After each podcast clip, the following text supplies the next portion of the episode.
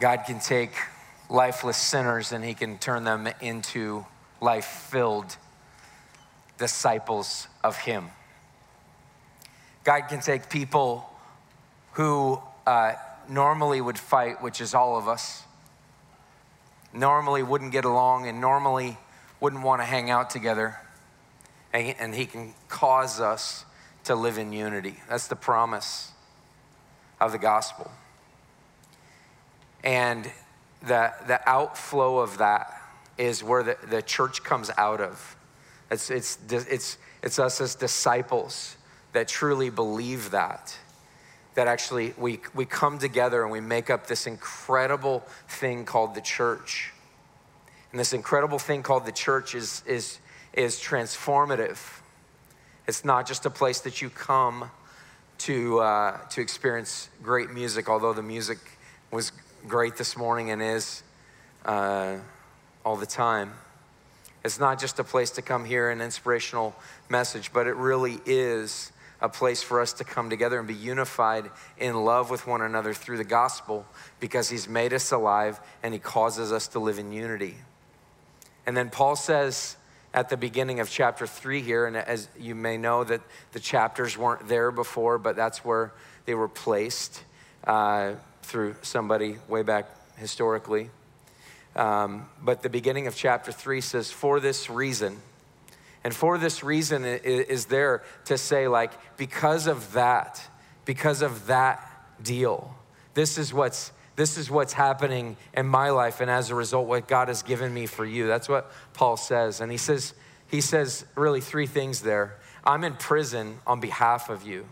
And secondly, I have been given a revelation, which I have already spoken about, is what he says. And the revelation is the message of the gospel, also called the mystery. And then he says, I have a mission to, to be on as a result. And I just, I just want to tell you that right now. Like, if you don't hear anything else I say this morning, I just want to tell you right now, like, like the Apostle Paul is suffering on behalf of the Gentiles, he's suffering on behalf of you and his suffering is the fact that he's in prison. And, and, and how does he do that? Well, it's because he has received a message from God. He's received an incredible message. It's a mystery, and it's just like mind blowing how it just awakens his soul. And I, and I, I guess the, the question is, is, is your, has your soul been awakened? Has your soul been enlivened by the reality of God working through Jesus Christ by the power of the Holy Spirit to awaken in you, like, boom, man, it, it, was mysterious before, and now it's totally laid out in front of me. And that is that I can be reconciled to God, and as a result, I can live a new life. Like, that's amazing. But let me tell you why we might reject this or maybe forget it and it basically comes down to this idea of victimhood. I've talked about it before, but we, we take, our world is very passionate about uh, finding victim status. Now, let's, let's be real honest here. There are people who have uh, been victimized. Many, many people. We're not going to deny that this morning. So there's lots of people that have been victimized. But our world is telling us that, uh, that really you need to live this life. And Charles Taylor talks about this idea of expressive individualism. That's, what, that's the way our world works today, is that like I, as an individual, need to express myself. And what I'm expressing is that I'm a victim in some way. And so somehow we have to find a status, we have to find a way to be a victim. And we, and we have to find the, the ability to point the finger at someone else and say, You are why I'm suffering. You have caused me to suffer, and it's wrong. And you need to go to wherever, you need to be canceled or whatever the thing may be, but you've caused me to suffer. And Christians do this today. We call it religious discrimination, we call it persecution, we call it all those kinds of things. But if we're really good at this, we might even say, you know what? I am, uh, there is purpose in my suffering. You know, I mean, the, the government's against us and culture's against us and all of those things. And so there's purpose in my suffering. Someday I'll see it. And maybe you've experienced that as well. I mean, and, I, am not saying that, that that's not true. There is purpose in our suffering. There's, there's purpose sometimes in, in someone who passes away. I have some, some friends in our, in our church network who lost their son just this last week uh, to leukemia. And the thing that I heard over and over again, I, I, I call him a friend, he's more of an acquaintance, but the thing I heard over and over again is that, man, the way that that family handled that was an immense testimony to the world. There's purpose in their suffering. But what we don't often have is suffering on purpose. Suffering on purpose. We're, we're good sometimes with the idea of, well, there's got to be a purpose in this suffering. Like you can't be a Christian really without that. But what, what we're not good at is suffering on purpose. And the Apostle Paul is suffering on purpose. He is suffering for a reason. And the reason is very clear cut and simple it's on behalf of you Gentiles. That he has been made a prisoner. And who is he a prisoner of? He's a prisoner of, the, uh, of Rome right there, but it's because the religious leaders had gotten really upset with him and they were very angry with his message. They were very angry that they think that he had taken Gentiles into the temple.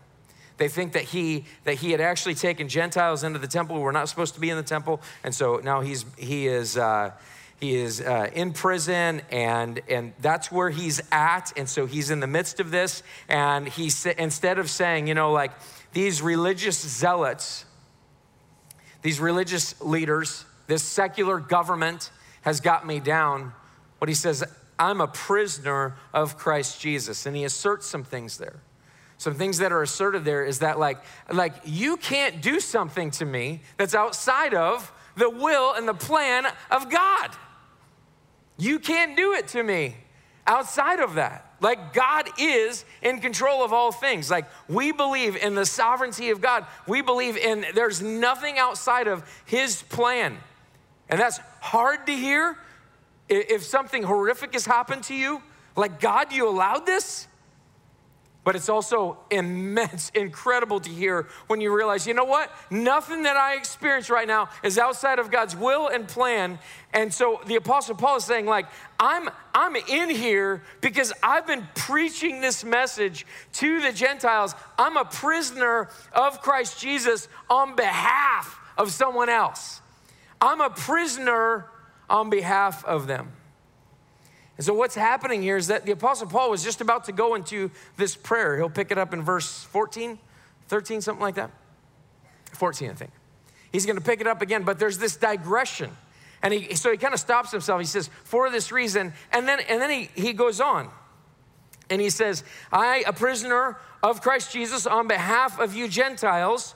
And then he says, Assuming that you've heard uh, of the stewardship of God's grace that was given to me for you. What in the world does that mean? It means God has given him grace and he is a steward of that grace. It's a little bit funny. You can't quite tell. Even commentators kind of split on exactly what it means. What I believe it means is this is that the apostle Paul has been given the grace of God and that he is supposed to start dishing it out. He's supposed to start giving it out. He's just, he's just supposed to divvy that out to everyone that he comes into contact with. He says, assuming that you've heard of the stewardship of God's grace that was given to me for you. Like, it's his story, it's his testimony. It's him saying, you know, like, here it was, I'm walking down this road, and then all of a sudden, God shines this incredible light, and then Jesus speaks to him audibly and says, Saul, Saul, his name was Saul before it was Paul, Saul, Saul, why are you persecuting me? And he's like, What the heck? And then God calls him to be a minister, like shows him grace, like awakens him like that. And he's, he's basically saying, I think, I'm assuming that you've heard my story. I'm assuming that you've heard that, like, God called me out of persecuting Christians, and now He's calling me into leading other people to this mystery that all of a sudden awakened in me. That's what he's talking about. He's saying, assuming that you've heard of the stewardship of God's grace that was given to me for you. Like he, he, he's hinting at the mission, at the commission that he's been given right there, but he's saying, like, I did not receive the gospel just for me. I didn't receive the gospel just for my own sake, but it's for your sake, on behalf of you, Gentiles. He says, How the mystery was made known to me by revelation, as I have written briefly. He may, he may have been talking about the beginning of the letter. He may be talking about other letters that he's written that maybe they've read. We're not sure. But he said, you, you already kind of heard my story. He says, When you read this, you can perceive my insight into the mystery of Christ. Look how many times it says mystery. The mystery is, is like, what is this? It seems completely backwards. That I, through no work of my own, through no ability of my own, like God saves me through Jesus, through his life, death, burial, resurrection, ascension. Like that's that's the mystery, and the mystery includes the idea of these Gentiles being included. You can perceive this. You can see this in me, which was not made known to the sons of men in other generations, as it has now been revealed to his holy apostles and prophets by the Spirit. He says, This mystery is that the Gentiles are fellow heirs, members of the same body, and partakers of the promise in Christ Jesus. This mystery is like it has come alive. It has awakened him. Can we just take a second and just ask Has the mystery been revealed to you? Has the mystery been revealed to you? Like, like let's just start at, at, at the beginning. Someone who doesn't have faith, has never walked with Jesus, has never had a relationship with God. Like, let's, let's just start there for a second. Do you know what the mystery is? Because it doesn't come just on, on your own, uh, with your own ability. Maybe you came into church this morning to say, like, I, I, I feel like I need God. I feel like I need religion. I feel like I need that, that kind of thing, but I'm just trying to get to God. And this is like the, the mystery is this, is that you don't have to have been raised in a Christian home. You don't have to, like this second, be living a perfect life. You don't have to, eh, uh, in these moments, even desire those things. The mystery is that you can be included in Christ. You can be included. And what does that mean? It means full and complete love, the love of God being expressed to you through the life of Jesus Christ in your place for your sins. Like he becomes the person that instead of you having to die for your sins, he dies for you. Has the mystery been revealed to you? Then the mystery is this it, it awakens something. It awakens something in people who have been formerly dead and who are now alive. There is there a life about you moving on to someone that does have faith in some sense or another. Like uh, like is it something that has come alive in you in such a way that that you have come to this point where you just go man i once i didn't know and now i do know is there something that comes alive in you as you go throughout your day and, and, and you think through, man, the grace of God? And I, that's something I've been thinking about recently is just like, God, do I, do I love your gospel? Do I, do I love? Do I love you? Do I long for you? Do I want you? And, and the, the truth is, is that I don't love him enough. I don't long for him enough. The mystery doesn't like awaken in me all the time because I get up and I and I help take kids to school and then I get going on on business, on work and stuff like that and it's just like, man, there's just so much stuff that's happening that is just hard for me to come to a place where I'm just contemplating the goodness of God and his grace and his mercy in my daily life. But I wonder what an alive church looks like. An alive church might look like a group of people that have been awakened by the mystery of the gospel and have come to an incredible new place of discipleship with Jesus. We've come to an incredible new place where we, ju- where we just go, man, I, I, I, didn't know this before. And it's like his, his mercies are new every morning and I and I'm continually amazed by him. Like like that's like that's what I long for. That's what I want. not just for the church that I lead, but also uh, for you and for me and for my kids and, and my wife and, and the people that I hang out with is just this awakening. I'm longing for it. And everything that I read right now says, like, the church is dead. The church has been has been in this place of just consumerism and we thought we were out of it but we're not. And then people are just going man what am i why am i dealing with all this suffering all this difficulty? I must have done something wrong and or something like that and like why is this happening? And it's because this is what life is actually like. And maybe we've been living in a dream world this whole time and now we're actually seeing why we need jesus on a regular basis but the Apostle Paul says, Man, I'm assuming that you have heard about the message that I was given, the content of the gospel.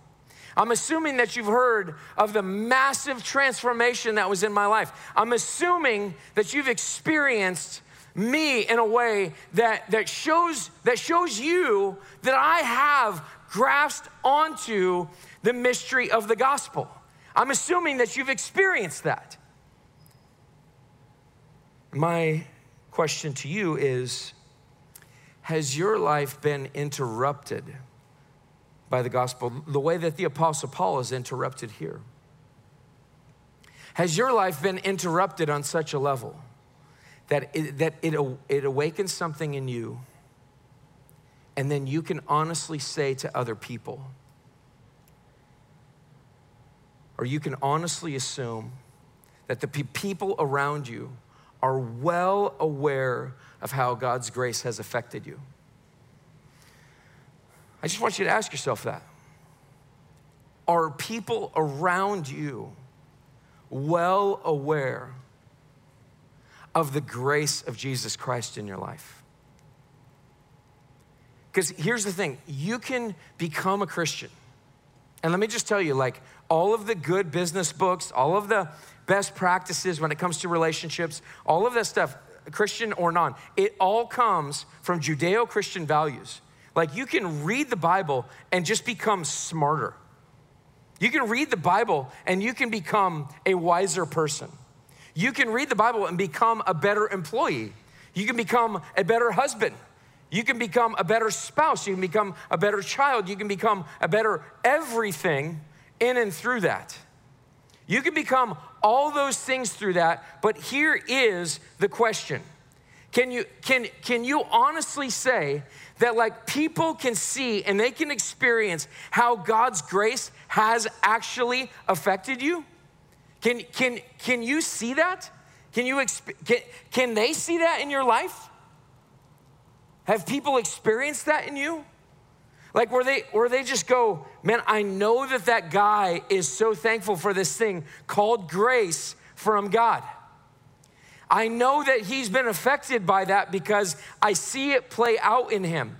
Either implicitly or explicitly. Either he or she tells me or I've experienced grace from them and I'm understanding where is this reservoir of grace in them.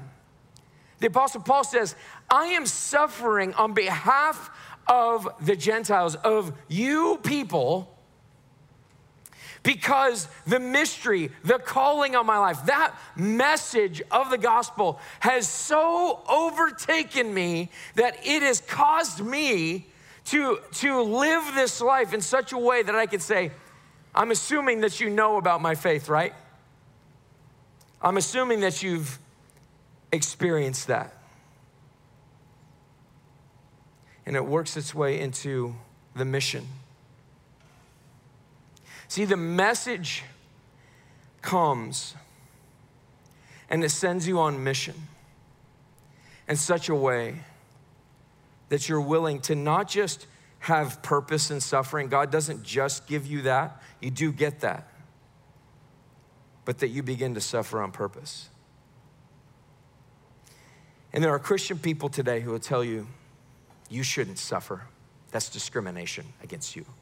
You shouldn't have to suffer. This is America. But Paul says, I'm in prison because of, I'm a prisoner of Christ Jesus. I'm a prisoner of that, and I am suffering on behalf of you Gentiles. So let me ask you something. How are we, I'll include myself in this, suffering for our neighbors? Has the mystery of the gospel come to you in such a way that you can say, I'm willing to suffer for those around me? I'm willing to give up rights for those around me just so that they can hear the gospel? I don't know exactly what that looks like, but I think it's something that we have to go to God in prayer about and say, Am I willing to suffer for those around me? That's something that we don't think about very often. Is it just a willingness to suffer so that people can hear the message? Now, you can sit here and you can feel real bad, and you, you can, like, there's always some measure of, of guilt. There's always some measure of shame. My most shaming sermons are the ones that get comments on. And, and praise God, I think I'm, I'm, I'm out of that now in the early days, especially I was, I was a little rough on that. You can use shame to convict people. So, but shame isn't the driving force behind being on mission and suffering for your neighbors. Shame cannot be the driving force behind that. It has to be that the mystery has been revealed to you. The message is so good that you can say, I'm assuming that you've heard. And so as a result, you're willing to suffer on behalf of your neighbors. You're willing to suffer on behalf of your spouse, on behalf of your, your wife, on behalf of your husband. You're willing to suffer on purpose for the sake of your kids. You're willing to suffer on purpose for the sake of your brother or sister in Christ. You're willing to suffer on purpose so that someone else may hear the gospel. The Apostle Paul was like, Yeah, I went to prison, but man, like everybody has heard the message of the gospel simply because I went to jail. Thanks be to God. Like that's that's what he says. And I don't know how many of us are willing. I don't know how willing I am. I don't, I don't know how many of us are willing to experience that. Jesus says over and over again that there's a definition of what a disciple is. He essentially says you cannot be a disciple without suffering on purpose. Look at Luke 14, 26. If anyone comes to me and does not hate his own father and mother and wife and children and brothers and sisters, yes, even his own life, he cannot be my disciple. Like Jesus does not mince words. If, if, if family is the biggest thing to you, like over God, you can't be my disciple. Why has he got to be so exclusive? He's God. You, you can't. Matthew 16, 24. If anyone would come after me, let him deny himself, take up his cross, and follow me. De- Self denial. What's our world telling you? Self expression, expressive individualism. Express yourself.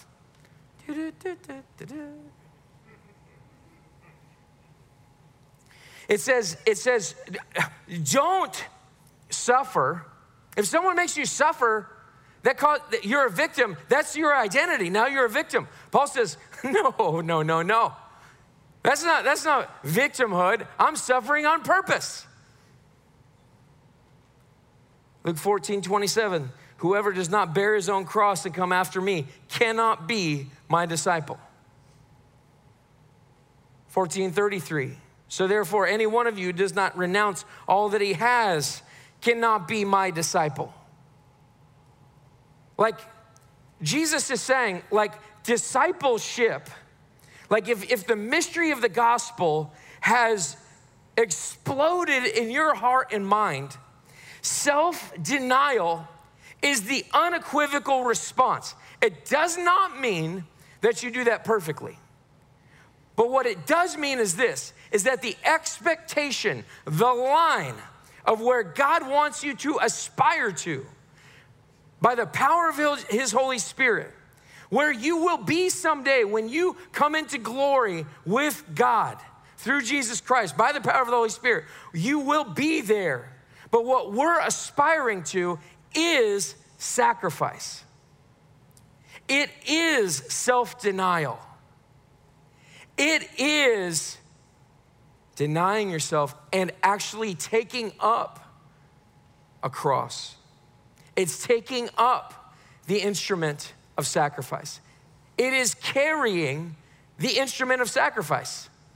It, it, it's, it's essentially saying this like, I'm willing, ready, able to sacrifice for my God and King.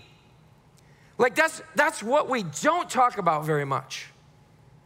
But what it comes down to is that in the midst of your relational struggles, in the midst of all of the things that you have going on, like the, the battles in your marriage, the, the battle with your friends, the what, whatever it is, a disciple is somebody who denies self in the midst of that argument. And it's hard. It's so hard. A disciple is someone who sacrifices for a friend who gives himself or herself up for a friend. A disciple is somebody who is willing, on behalf of other people, to lay down their rights, to lay down what they believe they deserve. A disciple is somebody who's willing to live for one another for the sake of the gospel. If the message of the gospel, that mystery has been revealed to you, it sends you on mission. Look at 2 Corinthians 5 14. For the love of Christ controls us. How does this happen?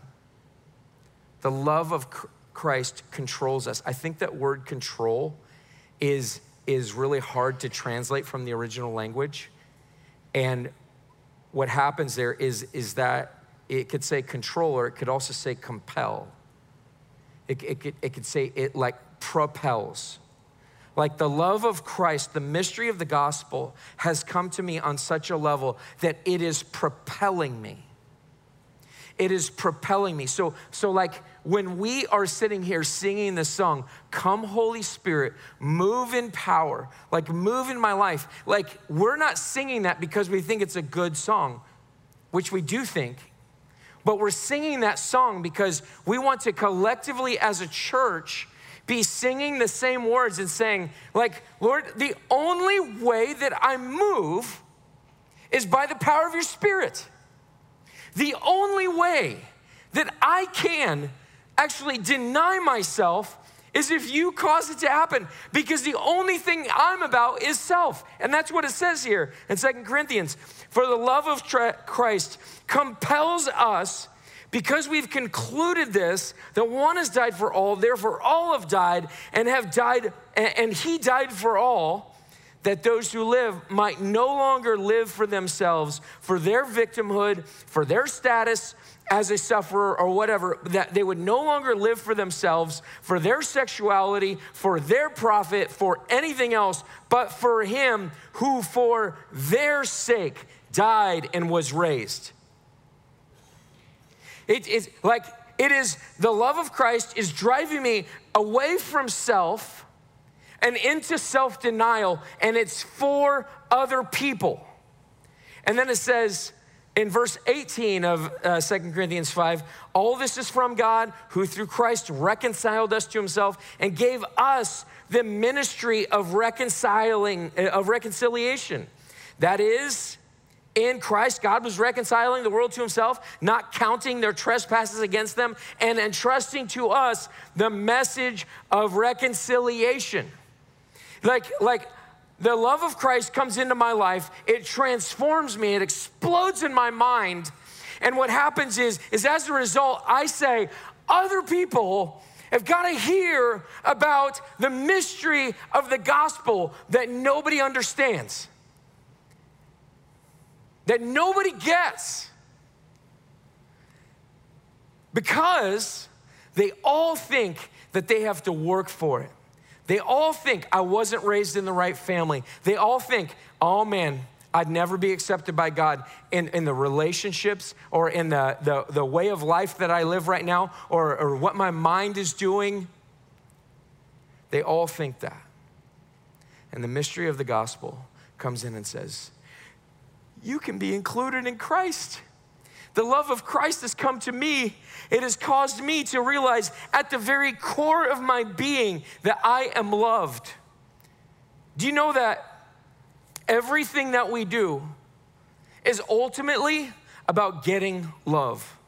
It's ultimately about, like, I want to feel loved to my core. And every time you pick up something, uh, it, and it may be a good thing that you turn into a God thing, and then it's an idol, and you just go, Yes, this will fulfill me. This will cause me to feel like I have true love because I preach well and I lead a, a, good church and I'm growing, so I get respect from my uh, fellow pastor peers. And so, therefore, now I'm loved because they think I know what I'm doing, and so I can help them know what they're doing. And so that's how I get love. You see, how, you see what I just did there? That's my problem. That's my problem. I, I, get, I get so distracted. I get so distracted. I get distracted from this, that I desire love. I desire respect. I call it respect, but it's really, I just want people to love me. And if I'm not careful, I will keep doing that and keep doing that. And it will be nothing about the glory of God, and it will be everything about Matt Porter and him feeling loved by anybody but God. That's what it is. What's it for you? What's it for you? Who do you have to have love from in spite of what God says? What, I mean, it can even be from a spouse. Like to hold the love of a spouse above the love of God. The love of Christ compels us. The mystery of the gospel sends us on mission. It's what sends love, to, even the love of a spouse. You, you can desire love for your kids beyond what God would even call you to. You, you make your kids a God. And you say, I just want them to love me. And so, what, what does it lead you to do? I want to be loved. And so, as a result, my child says that they don't want a bedtime they, that they don't want restrictions, that they, that they don't want to be uh, reprimanded for, for various things. And so I'm like, I want to be loved, and that's what they want. And so I want them to love me, so I'm going to give that to them. Well, guess, guess what happens? When I've put my child's love of me over God's love for me, now all of a sudden my child isn't being led in the, in the ways of God, in the ways of just being a decent human being getting enough sleep for the next day or whatever it is. That's what our world is doing right now. You want to know why there's 50 million kids in our in our school district that are uh, cussing out the teacher, walking out of class, whatever. You know, I know that my kids are in public school. You know why that's happening? Parents just want to be loved. You put the love of your child over God, and guess what you get? You get dysfunction. And that's what it's going to. That's what it is. That's where we are. If anyone does not hate their father or mother, their child, whatever it is, do you see what Jesus said? They can, if, if, you're not, if you're unwilling, you can't be my disciple because a disciple is somebody who says, the love of Christ controls me. The love of Christ compels me. The mystery of the gospel has impassioned me so much. And so, what do we do? We suffer on purpose. How do we suffer on purpose? You just have to be willing to do the suffering. Nothing that you do in life of value ever happens without you suffering on some level. You forego something, some type of food, some type of what, uh, whatever it is, uh, time, you know, vegging out watching TV versus like reading and spending time with the Lord time, uh, uh, going to church on Sunday morning versus getting sleep. And nothing that you do of, of value ever comes without sacrifice. So, what has to happen is that there has to be sacrifice on purpose. So, how are you going to sacrifice on purpose? The way that Paul is sacrificing on behalf of the Gentiles. It may be that that needs to make it into your finances, or you suffer on purpose through your finances. And you're, you're going to suffer one way or the other. We're going into some financial disarray here that's, uh, that's going to be tough. Obviously, we see that in the gas prices and infl- inflation. But how are you going to suffer on purpose in that? How are you going to suffer on purpose in your sexuality? How, how, how are you going to forego everything that the world offers to you because, because you feel like you're not loved by your spouse, and so you go to someone else? You want to feel loved, you want to feel like whatever, whatever it is. How are you going to forego that? How are you going to forego your, your longings and your desires, even if you're not thinking about an affair in your, in your marriage? It's suffering on purpose, it's doing things that you don't want to do, which is completely antithetical to the gospel. It's, it's it like, or, or, I'm sorry, to the world. It's com- completely antithetical. Like, you don't want to be in it, get out of it. Whatever you want to do, just do it. The Bible says very clearly that, that the way of the world is not the way that we're to be transformed. Be not conformed to the pattern of this world, but be transformed by the renewing of your mind, it says in Romans 12. Like, how are you going to suffer on purpose? It's not gonna be because I told you to do it. It's not. It's not going to be because you made up your mind that you're going to. It's, it's going to be something else. And that is that we need the power of God. We need the power of God to come into our lives, and we need Him to transform us.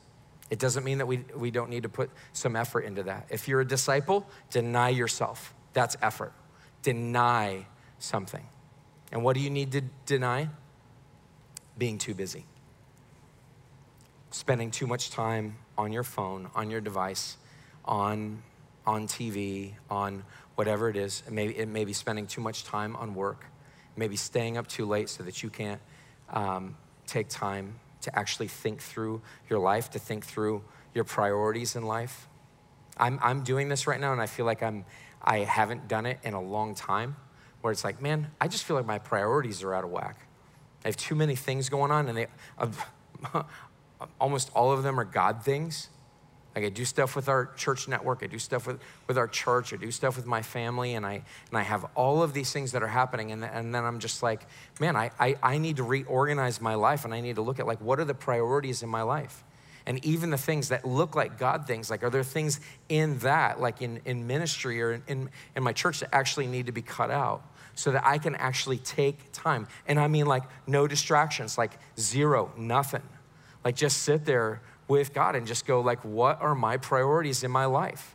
Is my priority to get closer to God, to be a disciple of Jesus Christ, and to regularly be about Him and about His about Him. And it, and it may just be that you just spend that time just in prayer and listening, just in prayer and listening listening to God through His Word, listening to God just by, by sitting and just going, God, would you just bring to mind the things that need to be cut out? Would you just bring to mind the things that need to stop?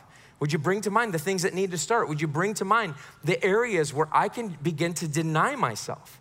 What kinds of things can I cut out? Like, guys, like, like if we're unwilling to pick up the cross, we can't be his disciple if we're unwilling to forego those other things, like there's a lack of discipleship there. And Jesus said, Go therefore and make disciples of all nations, not church attenders, not people who are nice, not people who are Republicans, not people who are anything other than make sure that the people that you're leading become disciples and teaching them to obey everything that I've commanded you. It's obedience to God that we're talking about here.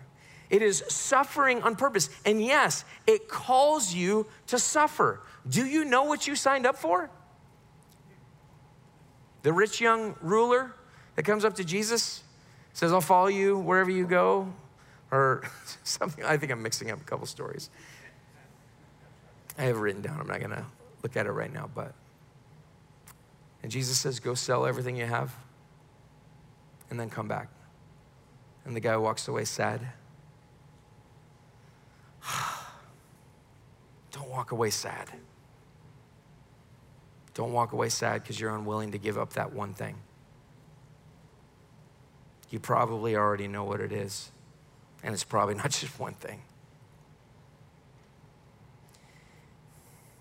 Last thing. Can we see the true victim? Jesus is the true victim. And you and I are the victimizer. He's the only one that can claim victim status. And he says it wasn't victimhood, it was self sacrifice. Jesus says, I ain't taking that, that victim label. Guess what? You shouldn't either, by the way. Jesus says, I'm not taking that. He says in John 10, verse 11, I am the good shepherd. The good shepherd lays down his life for the sheep. Jesus is the one who lays his life down for his people. He's, he laid down his rights, he denied himself, he suffered on purpose so that you could live a new life that has been empowered by the mystery of the gospel in such a way that you want to go and tell your friends, and then you can say to, to one of your buddies, Hey, I'm assuming that you already know about my transformation because of what I've, I've told you about the gospel before. I'm assuming that you know about that because you've already been speaking with your life. You've already done the self denial thing, and you continually do it. And then you have an opportunity to share the gospel, and you can say, Hey, man, the reason why your life is in turmoil, the reason why you can't stand yourself, the reason why your marriages keep falling apart, the reason why, the reason why, the reason why is this is that you've been loving yourself for way too long. The only way to get through that is to deny yourself, to take up your cross, and to follow Him. And He offers that free of charge. His love will compel you, it will compel you to deny yourself. And then when you get the love from the truly, from the, true God, the true and the living God, it can transform your life. It's the love that you've always been waiting for. It's the door that you've been knocking on all of your life will open at last. That's what God offers you. So, what happens to us as a church? If, if you and I don't get this, I think there's a world of hurt ahead of us. If you and I don't understand it, are we doing the church thing? I hope not. I hope we're doing the disciple thing. I, I hope we're, I, I hope that that's where we're at. And I, and I, I just got to tell you, as a pastor, like I have no idea how to motivate you. You know why? Because I have no idea how to motivate myself. I, I, I can't make the right program. I don't have a silver bullet for you.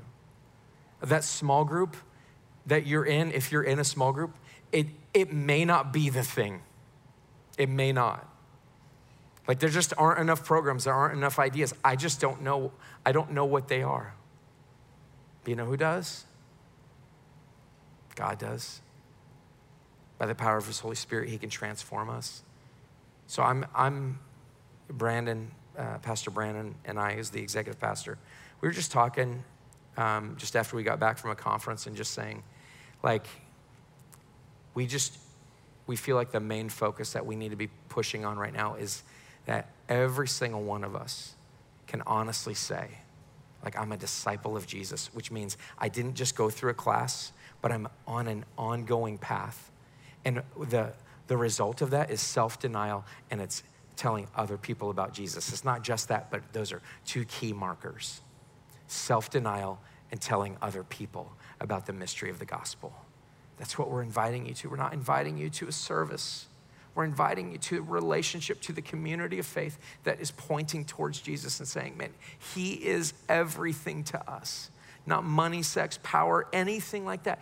He is everything to me.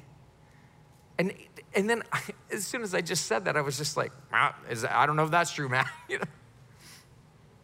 It's the, the accuser, my own mind says, it's, you haven't done enough. And Jesus says, My grace is sufficient for you, even when you haven't done enough. I just, I just want to want to want to want to be a disciple of Jesus.